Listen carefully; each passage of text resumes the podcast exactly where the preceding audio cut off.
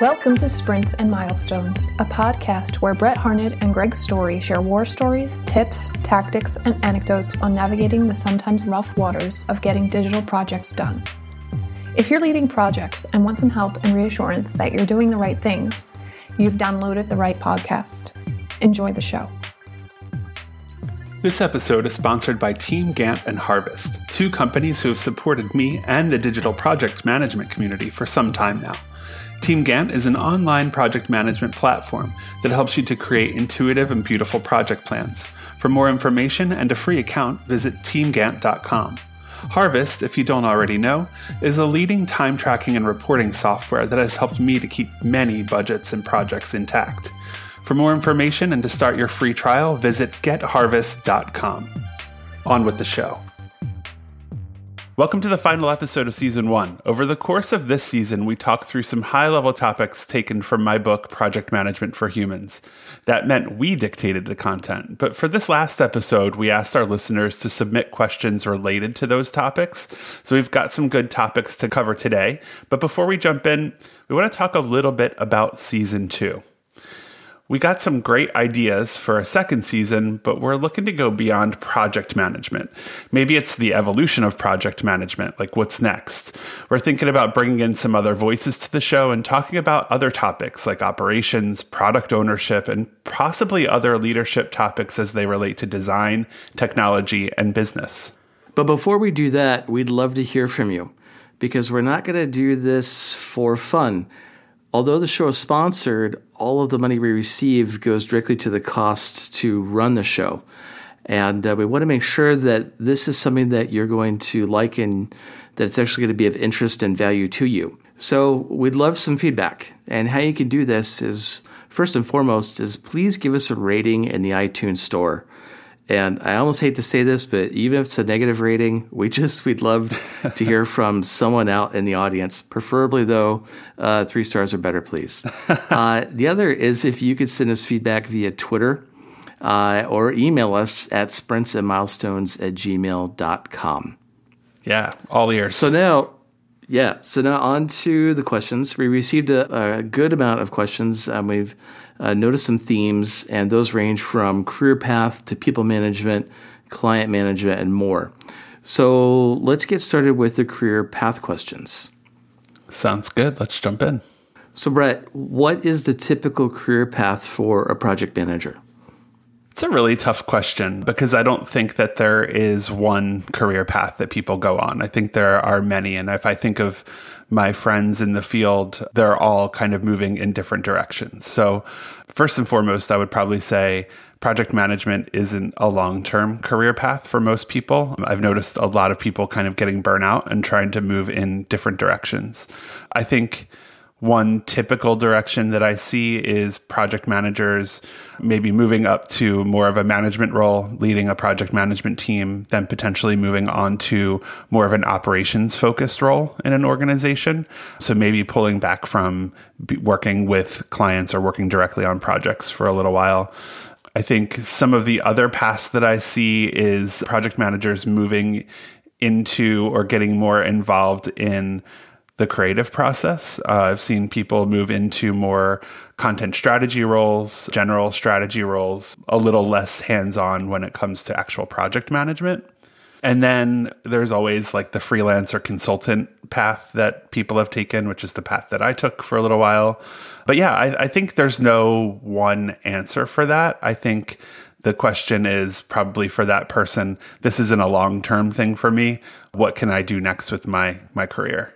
Yeah, and I'd say from what I've observed, because I now I've now worked with persons who were just I'd say fairly organized with a bit of OCD, and they kind of they got into project management because they felt they could they could do it better than what they were seeing, you know, how things were done now. Mm-hmm. But also a curiosity of kind of seeing the start all the way through the finish of, of a project. But I go, I do go back to that kind of natural tendency for people to be fairly well organized in their their own kind of life or or how they work, and that to me is how I've seen a lot of people walk into project management. But there are some others who look at this as where they intend to work 40 years in project management. And I'm referring to those people who actually go all the way to the extent of getting their PMP certification or move on to other areas too, like some kind of agile certification or safe agile.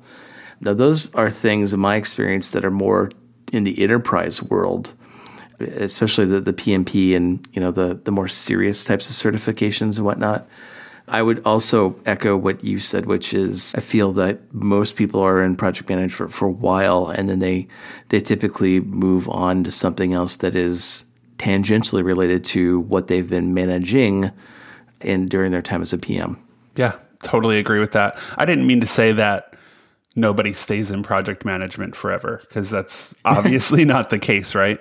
But I do think that there is kind of like a career ladder within project management. And it's probably, you know, going from PM to maybe being a lead PM to maybe being, a, you know, like head of project management or a PMO. And then that kind of, I think, where do you go from there, right? Like, and I think it's dependent upon the organization that you're in and, the goals that you have within your own career and like the types of work that you're really strong at or things that you like to do. Right. Well, let's go into uh, the next question, which is kind of related to a little bit later on in, in your career, which is do you have any pointers on how to figure out how to scale project management activities for various sized projects? Yeah, this is a good question because I think a lot of people tend to think that no matter the size of the project, the scale of what you do has to be the same. And, and I don't think that's true at all. I think there are a few things that you can do just to make sure that you're doing a good job as a project manager. And I would say it all focuses on being a really good communicator and setting really good expectations for how the work's going to go down. So I think in terms of scale, the things that I would always do would be some level of project brief slash kickoff where you're aligning with the folks on your team, the people that you're working with, to make sure that everyone's clear about what they're doing on the project, how the project's going to work, and how you're all going to work together. I think that's like a really simple win that can really help long term. I think another thing is doing regular stand up meetings, whether they're daily or weekly or bi monthly, depending on the size and scope of the project. It's just a way for teams to stay aligned and everyone keeping everyone informed about what's happening on projects at all times. I think that's really important. And then the last thing I think would be a status report uh, a regular status report that is a written communication of like formal details of what's happening on a project, including action items and to dos, upcoming milestones, percent complete on your projects and tasks, an update on your budget, and potential risks or issues that might exist. To me, that's a central sort of communication that needs to go out no matter the size of the project. Now, when it comes to like scaling down on projects and doing less, you know, I, I don't think it's a matter of doing less project management work. It might be a matter of less formal meetings and less sort of forced collaboration. It might be a matter of just kind of opening things up and allowing people to be creative to meet shorter deadlines. What do you think, Greg?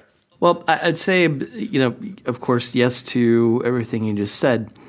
One of the things I've noticed is, especially for new PMs, I think they, they um, I've seen them take a framework or a project plan and try to, to take just a single project plan and apply it to projects, no matter how big or small, no matter what the intended outcome is. They're, they're putting everything through the same process. And you know, as a project manager, it's important to understand what are the tasks that are needed that are appropriate to get to the intended delivery.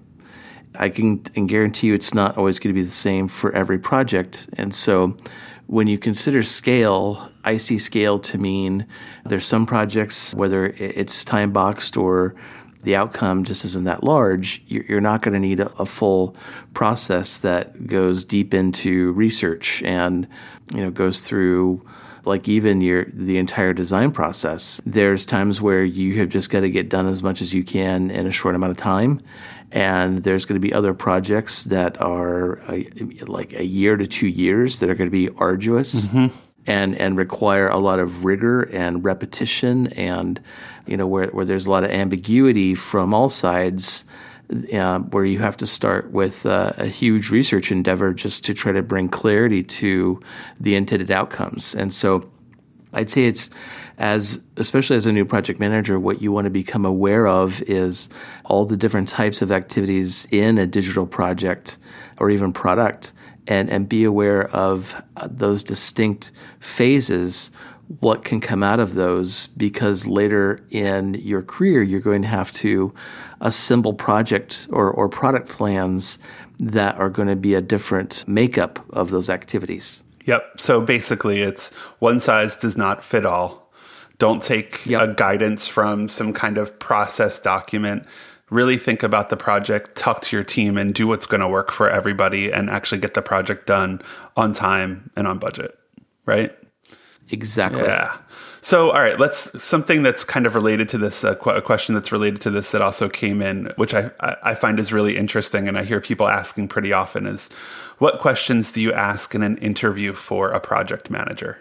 The PM, as we've discussed in you know, the previous seven episodes, project manager uh, covers a lot, right? You know, in, in the life of a, a, project, and even in the downtime, you know, in between projects. And so, one, there's a lot to ask project managers in an interview, and and to make sure it's a, a good fit. Obviously, there's the cultural questions that are important to make sure you've got the right fit for the team. But I see probably the most distinct role of a PM is in the way they manage manage people and without managing people.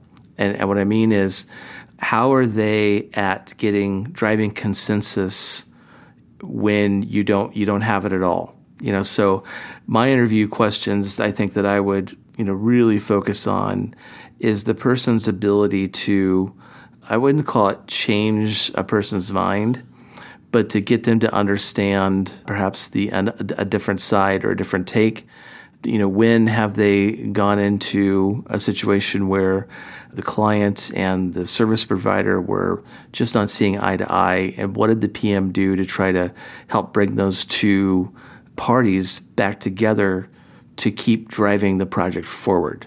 Because that, I believe, is a, it's a key attribute to successful PM, and but it's more importantly, it's it's it's a key you know need of the team and of the client mm-hmm. you know mm-hmm. just no matter what happens in the relationship during the project is you know the PM is looked at as the one to keep keep things moving you know keep keep people talking to each other yeah i agree with that i think for me i'm generally thinking about cultural fit and communication style when interviewing pms because i think when it comes to creating a project plan or managing a budget, like I see those as things that mostly anyone could do. And every company has their specific way of doing those things. So to me, that becomes a part of onboarding or training a new PM. What I'm looking for is to find a person who I know is going to fit in well with the team, that the team is going to like and respect. So to me, a lot of it's less about the questions and more about that person's performance in the interviews. So, you know, maybe letting the team ask a few questions to see how comfortable they are around, you know, topics around design or content or development to see how they can speak on those things at a high level on their own without feeling like you're relying on them to harness a lot of knowledge on those topics, but just enough to make them a little dangerous, right?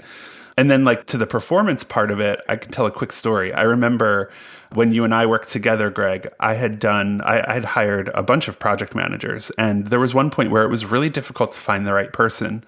And we had brought in a series of people, and they just weren't meeting the criteria. Like, no, they weren't wowing anybody. Yeah. And I remember I had a, a phone interview, a screen with someone, and, and this person seemed really awesome. Like I, I, was excited to have this person in. I was also getting a little hesitant to bring people in because I didn't want to waste your time and the team's time because we would have candidates meet with the team and then meet with the leadership. So this person got through the first phone screen, the meeting with the team, things seemed to go well. And then when that person got into a meeting with leadership, you, and I don't even know if you remember this, this person was visibly shaking. and nervous and they couldn't hide that nervousness. And right away, that was a no. You know, it's like mm-hmm. if you can't get in front of people who you're a little nervous, who make you a little nervous or a little uncomfortable, and be confident and speak on your own behalf about yourself, how could you possibly do that and and speak on behalf of your team and your company and be in a challenge, an actual challenging situation. So to me, the performance means a lot because it is a job where you kind of have to be able to shake that stress. So yeah, yep. that's kind of how I think about it. Yeah. So moving on, we've got some questions, a, a two parter on trust. The question is You've talked extensively about the importance of trust. When you're new to a team or organization, what suggestions do you have for developing trust with your team? And what are some of the biggest things to avoid? It's a good question. I do think a lot of being a good project manager is the ability to develop trust through solid communication and just relating to people. So I think if you're new to a team and you want to be able to build that trust, you have to display confidence. You have to really know what you're doing. You have to keep up on the actual tasks of project management and make sure that you, sort of the uh, quote unquote administrative side of the job is really airtight because then people are trusting that you're actually doing your job because a lot of people think that that is the job of project management, right? Like keeping up a plan, reporting on a budget. And it is, but it's not the only thing. I think the other side of that is building good relationships with your team and your clients at the same time. And I think in terms of suggestions for me, it's really just trying to develop personal relationships by having coffee or lunch with people, getting to know who they are as people, understanding what motivates them, understanding what makes them tick. And I think that for certain helps you to build trust. In terms of the biggest things to avoid, that's a tough one. I mean, I, I think for if you're talking about being new in an organization, you don't want to come in guns blazing and say you guys are doing everything wrong, which I happen to have seen a lot of new project managers do. Like, oh, have you tried this tool? We used this tool at my last job. And it's like, why don't you just take a step back and get to know what this organization is about, what your projects are about, what the people are about before making recommendations for changes? Like, coming in and making changes is not really the way to kind of build that trust. I think, you know, the other thing to avoid is the micromanagement thing. Understand, like I said in the first part, understanding what makes people tick first before you're kind of like checking in on them and dictating how they should work. That never works in building trust. yeah. a lot of PMs yeah, do that. Yeah, and that, and that's actually the next question, which I, I can't wait for us to get to. But I'll kind of go in reverse order just to speak to, yeah, a plus one on changing tools. Maybe this is a b- bad thing to say, but that is to me a rookie mistake. Yeah, because tools change, they come and go. That and and tools do not dictate the success of a good project management program.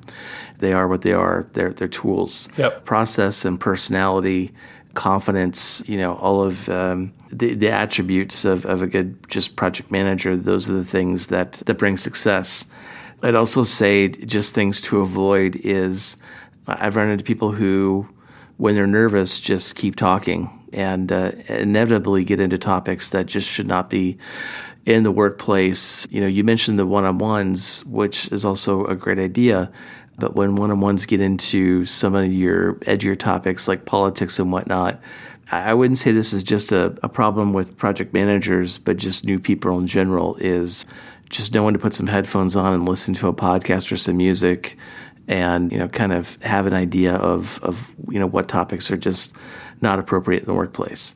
In terms of suggestions for developing trust, definitely building re- relationships is going to be a good way to understand not only what makes people tick, but also what are things that people need. Mm-hmm. You know, I, would say that more mature folks kind of understand the type of management that they need from someone in order for them to get work done.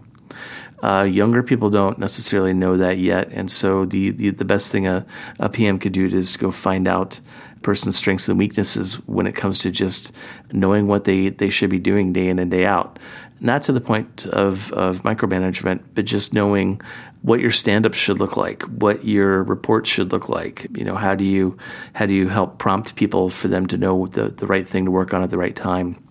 An activity that I've seen that helps build trust, and this is something I've seen work time and time again, is uh, when you come in, is try to in a team setting put together a, uh, each of you put together a presentation of five slides and take five minutes and uh, just introduce who you are, where you come from, uh, maybe where did you go to school, or, or you know what's the educational path that got to where you are.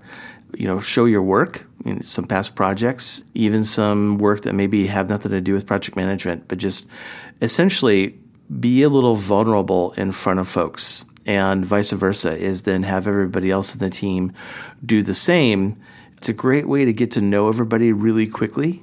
But again, kind of an expression of vulnerability from everyone means that you all tend to build a little bit of trust very quickly because you've you've shared that with each other. Um, and it's not something I've seen done a lot, but when it's done, it uh, builds some some pretty quick trust. Yeah, I really like that idea. So let's move on to the next question, Greg. How do you suggest redirecting someone who's supposed to be the PM from thinking they're the boss, managing the people, back to managing the project?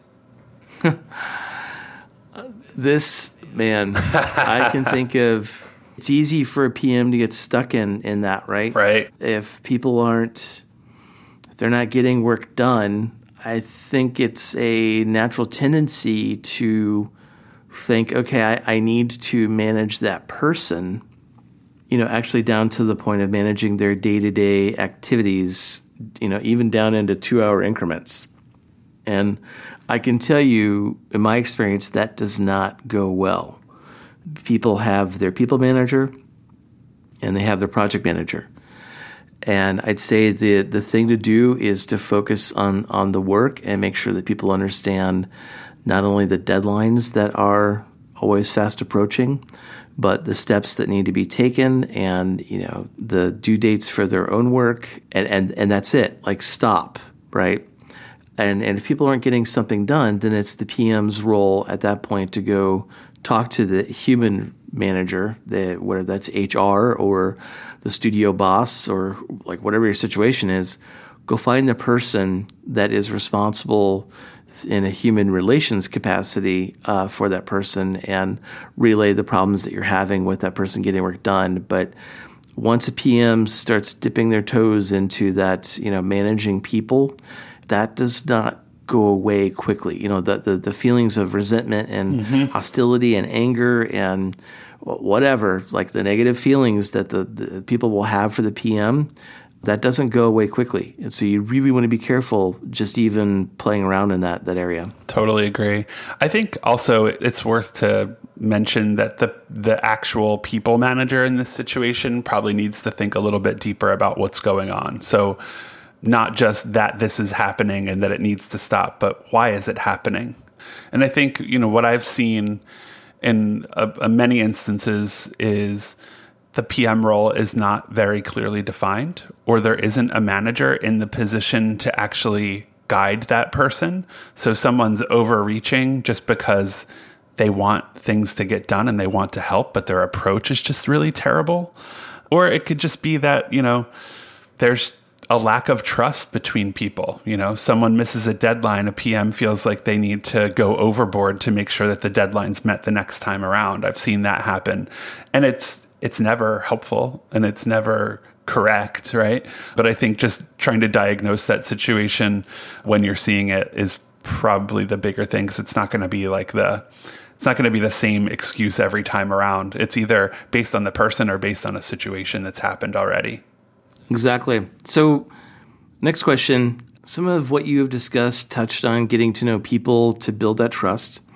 I've had experiences where clients or colleagues want to be best buddies or really overshare personal issues. I'm laughing because this resonates. How can I push back to keep the relationship professional without offending people? To me, this one is simple because it's about setting professional boundaries, right? Like like you said before, it's not always about getting personal and, and talking about topics that are not relevant to your work or appropriate for the workplace, right? Like there is a balance between being personal and professional. And to me, in this case, if something is crossing the line of the professional relationship and someone's being offended, then it's up to you to say it in a way that is firm but also friendly to get the point across. I'm not sure if I'm really answering that question. What do you think, Greg? I mean, this is a touchy feely area, right? Mm-hmm. Because I'll be honest, and what I've experienced is when this happens, and even when you, in the nicest possible way, go to someone and say, listen, you know, no disrespect. You're a cool person, but I'd like to keep this relationship professional, right? There's a tendency to, I mean, that person's feelings are likely going to get hurt, right? And in some way. Not every case, but in some way, it's going to sting. But I think, you know, being honest is the best thing you can do with someone and to keep it, keep the discussion concise.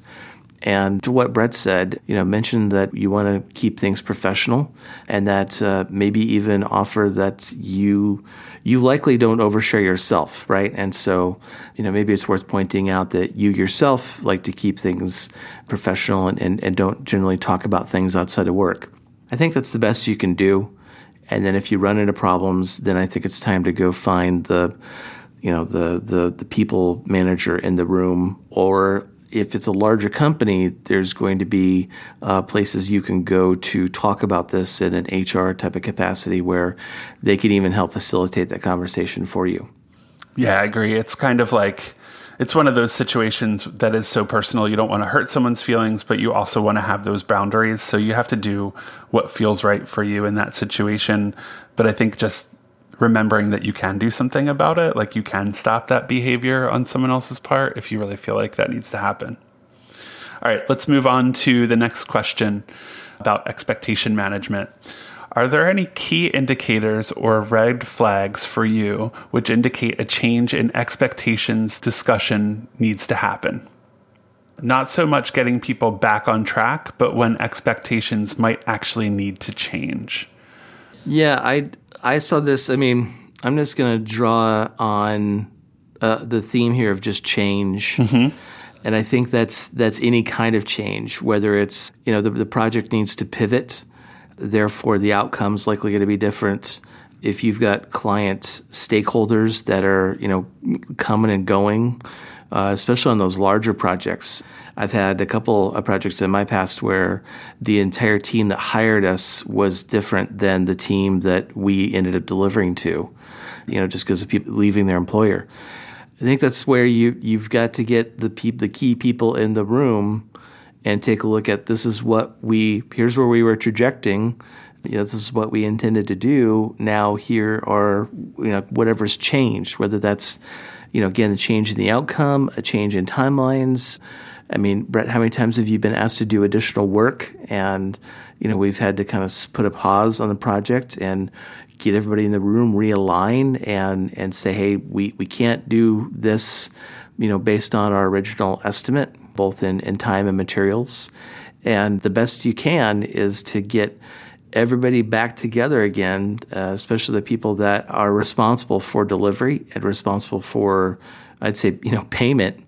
Get those folks back in the room and, and clearly walk them through what's changed and how, you know, how that's going to have an impact on all the different you know, levels, types of outcomes. Yeah, absolutely. I think you set expectations early on projects and especially if you're working with clients maybe not as much an, at an internal organization. Like you have a scope document that tells you what you're there to do.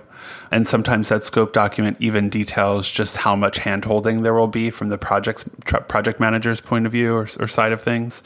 To me like the biggest red flags are when somebody new enters the project on a client or stakeholder side the minute that they start having or starting a conversation about you know why things were done a certain way in the past or how decisions need to change that is a stop everything and let's discuss what the expectations are for this project um, and how things might change if you change something which can be really big. I also think it's anecdotally, like people coming in and sometimes with good intentions, like bringing new ideas to the table when things have already been kind of laid out. That's always a red flag. I think there's lots of things that can happen even just passively on projects where you don't realize that things are going off track. You know, like maybe a team member starts missing meetings and that's going to start impacting their work and other people's work. Like it's those kinds of things that PMs have to have a really good eye on and a handle on to make sure that, you know, they're actually assessing the situation and, and making sure that something major isn't going to happen and, and, come in and, and break everything down or stop the work that you've already worked so hard on to, to deliver and get approved. So I don't, I don't know that that's really a good answer to that question, but I think to me, it's more about like managing risk and keeping your eye on things. So if I can just add, yes, that's exactly it is in this case, trying to mitigate and manage risk as much as possible. Yeah. And the other thing I'd like to add is when I when I feel like I'm hearing from my teams that something may happen that's going to put the project at risk, whether that's a timeline, the quality of the deliverable, uh, whatever that might be, you know, whatever the, the, the, the, the change to the outcome might be, and I don't do this every time, but I try to gauge the severity of of how bad could this be. In addition to how much of a surprise or a shock is this going to be to whomever we are delivering to, you know, whomever we are servicing, and that's when I try to get my counterpart on the phone or I go see them in person. I never handle this through email. It's always in in some kind of conversation, you know, live conversation and I just let them know here's here's what's going on. We don't know exactly, you know, if, if this is going to cause a, a, big change in in expectations, but I just try to give them an idea of what may what might be happening and how we are working to mitigate that it does not have uh, any kind of like negative result just so that they get an idea. I, I, what I don't want to do, the last thing I want to do is anytime we have to change any kind of expectation, I do not want to bring a bunch of people into the room and that is that is breaking news. Yeah. it may be for some folks, but those are likely the ones that are not making decisions. I want I want my key decision makers to be kind of in the know so that if I have to go back to them and and and change expectations in a negative way, that they knew about it and, and, they knew that we were working hard to prevent that from happening. So, so, so that is so important. Absolutely. That's a really good point. So, along the lines, I think, of red flags, we have another question. Do you have any tips for better engaging clients when they tend to disappear? red flag. Yeah, yeah, like yeah. Speaking of, um, when you can't, you want to get them on the phone. You you want to go talk to them, and and you can't find them. You know, I this has happened to me. I feel like in severely enough that I wrote an article for Dear Design Student on this. I've had clients. There's three clients that I could think of that disappeared. Two of them, which you know, meant uh, actually in all cases, I went to them you know, I, I found a way, like where they were and what was the most convenient time and place for me to, to go to them. I'm going to put air quotes around in person, and I'll tell you why. Um, two of them meant that I actually hopped on a plane and went to them.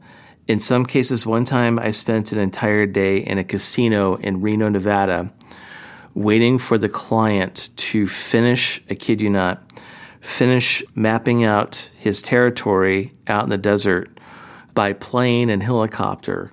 And we didn't exactly know when he was going to finish. So I was told, instructed to go to this casino and wait. And then I would get a call, and then within a half hour, I could expect to meet with that this person at, at the boardroom in this casino. That was as weird as it sounds. but I got to play a free game of Keno, so that was okay. The second weirdest one is where I, I asked the client, you know, I said, where, where can I come meet you? And he gave me the login instructions for an online video game. And so it, it, think of it like text based World of Warcraft, where I had to go download some software and telnet into a server. And once I got in, I was instructed to whisper to this person. And then the next thing I know, I'm I'm transported into a room.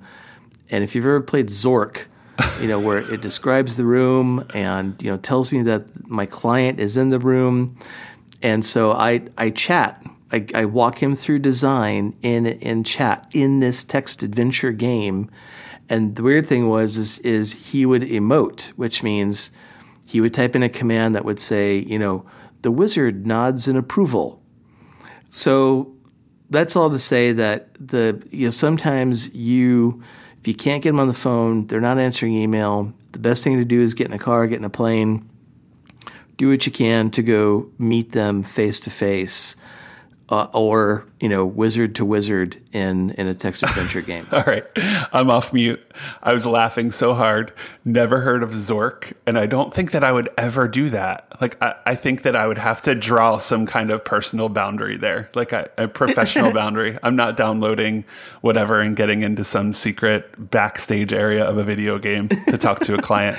Nope, sorry. Uh, it's it was the it, I mean, I, it, it's it's the only way I could get things done, right? So I guess you do um, what you um, got to do. Yeah, I, I, think for me, so like to to give them more kind of like uh, less situation based. Like the the thing that I do is just badger the hell out of people. Um, so email, text, voicemail figure out where they are, leave messages that say, I'm really concerned our project's going sideways and I can't get in touch with you. We're probably going to have to put this thing on hold if I don't hear back from you in the next 24 hours. Something like that. I think the backup to that is Carl Smith had come up with the pause clause, right? Something that they did at, at nGen Works back in the day which was a simple clause that they put in contracts that said basically if you disappear for however long and we don't hear back from you we have every right to stop the project and pick it back up again when we're ready to do it. And to me that's such a powerful clause that you can put into a contract to, to avoid this kind of situation and hopefully not have to get into a video game but you know, I think at the same time, I sit here and say, nope, there's no way I'd do it. You do have to have empathy. Like in the back of your head, you're thinking, yes. like, what's going on with this person? Like, are maybe they're leaving their job? Maybe something really terrible happened, you know, in their life, and you don't know about it because you're not connected to their organization and coworkers to find that kind of stuff out, or nobody thinks of letting a partner know about it. So, yeah, so I, I had one client he disappeared, and I found out weeks later, after finally reconnecting, that he had started hiccuping one night, and and it didn't stop. And he, like if you can imagine hiccuping every like 15 seconds, and it's it's a it's a known thing, but there's no necessarily like a cure for it. But he went, he had to go to hospitals and doctors, and was just out of work for two weeks straight not knowing how to like stop hiccuping until he finally learned to how he's going to have to like you know treat this live with it for a while until it stopped. So i mean that that empathy thing is so important. Yeah. So I think I hope people made it to this last question because I think you had some of the best stories of the, the, entire season wrapped up in that last question, and we're going to share the link to uh, the Dear Design Student so people can check that out. But I think that's a wrap on season one. I'm sorry if you submitted a question and we didn't get to it. We did have a few that we couldn't get to, and this is actually our longest episode of the season. Greg, I've truly enjoyed doing this. I hope that you can say the same. I can. Cool. And I hope that that we do it again and season 2 is going to be even more awesome. Just to echo kind of what you said in the beginning, everyone who's listening, please go to iTunes and rate sprints and milestones for us and definitely send us feedback via email or via Twitter. We want to hear what you think about the podcast and any ideas that you have for us moving forward, or if you're one of those folks that wants to talk to us in the next season. But again, thank you for listening to season one of Sprints and Milestones. Please keep in touch and watch out for more announcements around season two coming soon. Yeah. Thanks, everybody. Thanks, Greg. Thanks, Brett.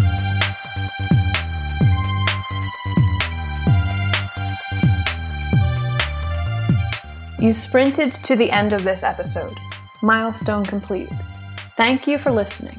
If you're looking for more resources on digital project management, check out Project Management for Humans by Brett Harned, which is available on Amazon.com or through Rosenfeld Media. And of course, don't forget to subscribe on iTunes and check out our show notes and more at sprintsandmilestones.com.